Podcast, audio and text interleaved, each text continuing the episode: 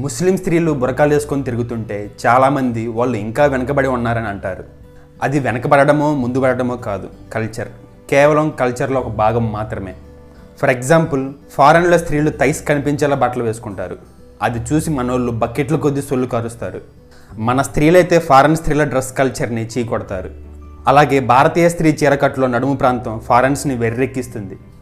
ఆ విధంగా ఒకరికి సహజమైనది మరొకరికి ఎబ్బెట్టుగా కనిపిస్తుంది. ఎవరి సంస్కృతి వారిది? సంస్కృతి రక్తంలో జీర్ణించుకుపోయి ఉంటుంది. అంత తొందరగా మారదు. ఫారెన్ స్త్రీలు తమ నడుముని భారతీయ స్త్రీలు తమ తైస్ని చూపించడానికి ఇష్టపడినట్లే ప్రపంచంలో ఏ ముస్లిం స్త్రీ అయినా తమ మొహాన్ని చూపించడానికి ఇష్టపడరు. కొన్ని ప్రాంతాల్లో ముస్లిం స్త్రీలు బురకా ధరిస్తారు కొన్ని ప్రాంతాల్లో ధరించరు. అది వారు నివసించే చుట్టూ ఉన్న వాతావరణ పరిస్థితుల కల్చర్ని బట్టి ఉంటుంది. అందుకే భారత్లో కొంతమంది ముస్లిం స్త్రీలు బురకా ధరిస్తారు కొంతమంది ధరించరు. పంచావరన్ అంటే ఏంటో మీకు తెలుసా? పంచ అంటే ఐదు ఆవరన్ అంటే ముసుగు. కేవలం ఐదు సందర్భాలలో మాత్రమే స్త్రీ ముసుగు తొలగించాలి. ఒకటి వ్రతం చేసేటప్పుడు. రెండు స్వయంవరం ముందు. మూడు మ్యారేజ్ టైంలో. నాలుగు ఆపద సమయంలో. ఐదు యుద్ధమందు తప్ప మిగతా సమయంలో స్త్రీ పరాయి పురుషుడి ముందు ముసుగుతో ఉండాలని మన భారత హిందూ గ్రంథాలే చెబుతున్నాయి. ఒక్కొక్క దేశం ఒక్కొక్క న్యాయ వ్యవస్థ ప్రకారం నడుస్తుంది. భారతదేశం బ్రిటిష్ న్యాయ వ్యవస్థని ఆఫ్ఘనిస్తాన్ షరియా న్యాయ వ్యవస్థని పాకిస్తాన్ ముస్లిం దేశమే అయినా అది షరియాని ఫాలో అవ్వదు. సౌదీ అరేబియా ఇరాన్ లాంటి దేశాలు కొంతవరకు ఈ షరియా న్యాయ వ్యవస్థను అమలు జరుపుతారు. అంతవరకెందుకు? తిండి బట్ట చదువు నడవడిక అన్నీ కూడా కల్చర్ మీద ఆధారపడి నడుస్తాయి. కరోనా వైరస్ చైనా దేశ ప్రజల వికృతి తిండి వల్లే వచ్చిందని ప్రపంచ దేశాలు మొత్తం దుమ్మెత్తిపోశాయి. కానీ ఒక్కరు కూడా చైనా ప్రజలు అలా ఏది పడితే అది తినడానికి గల కారణాలు వెతకలేదు.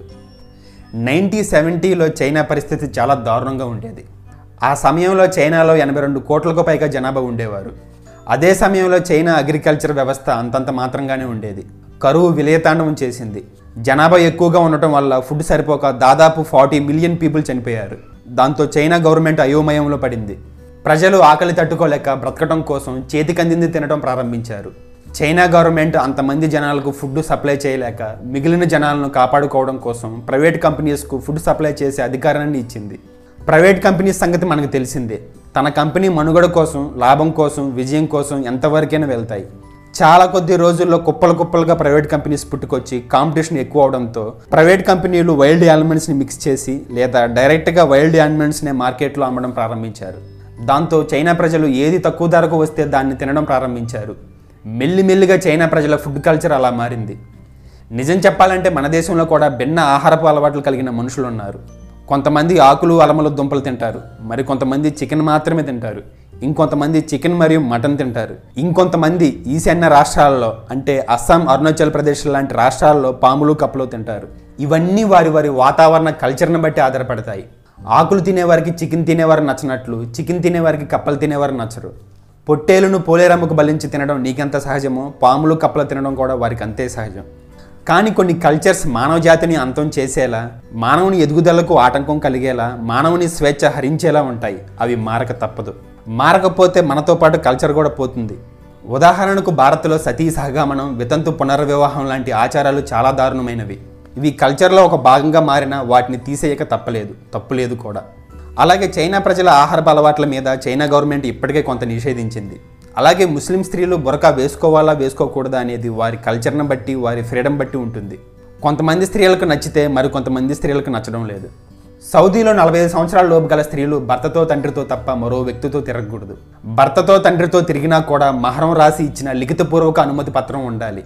మహరం అంటే రక్త సంబంధికుడు అని అర్థం. అక్కడి స్త్రీలు మహరంతో తప్ప మరో వ్యక్తితో తిరగకూడదు.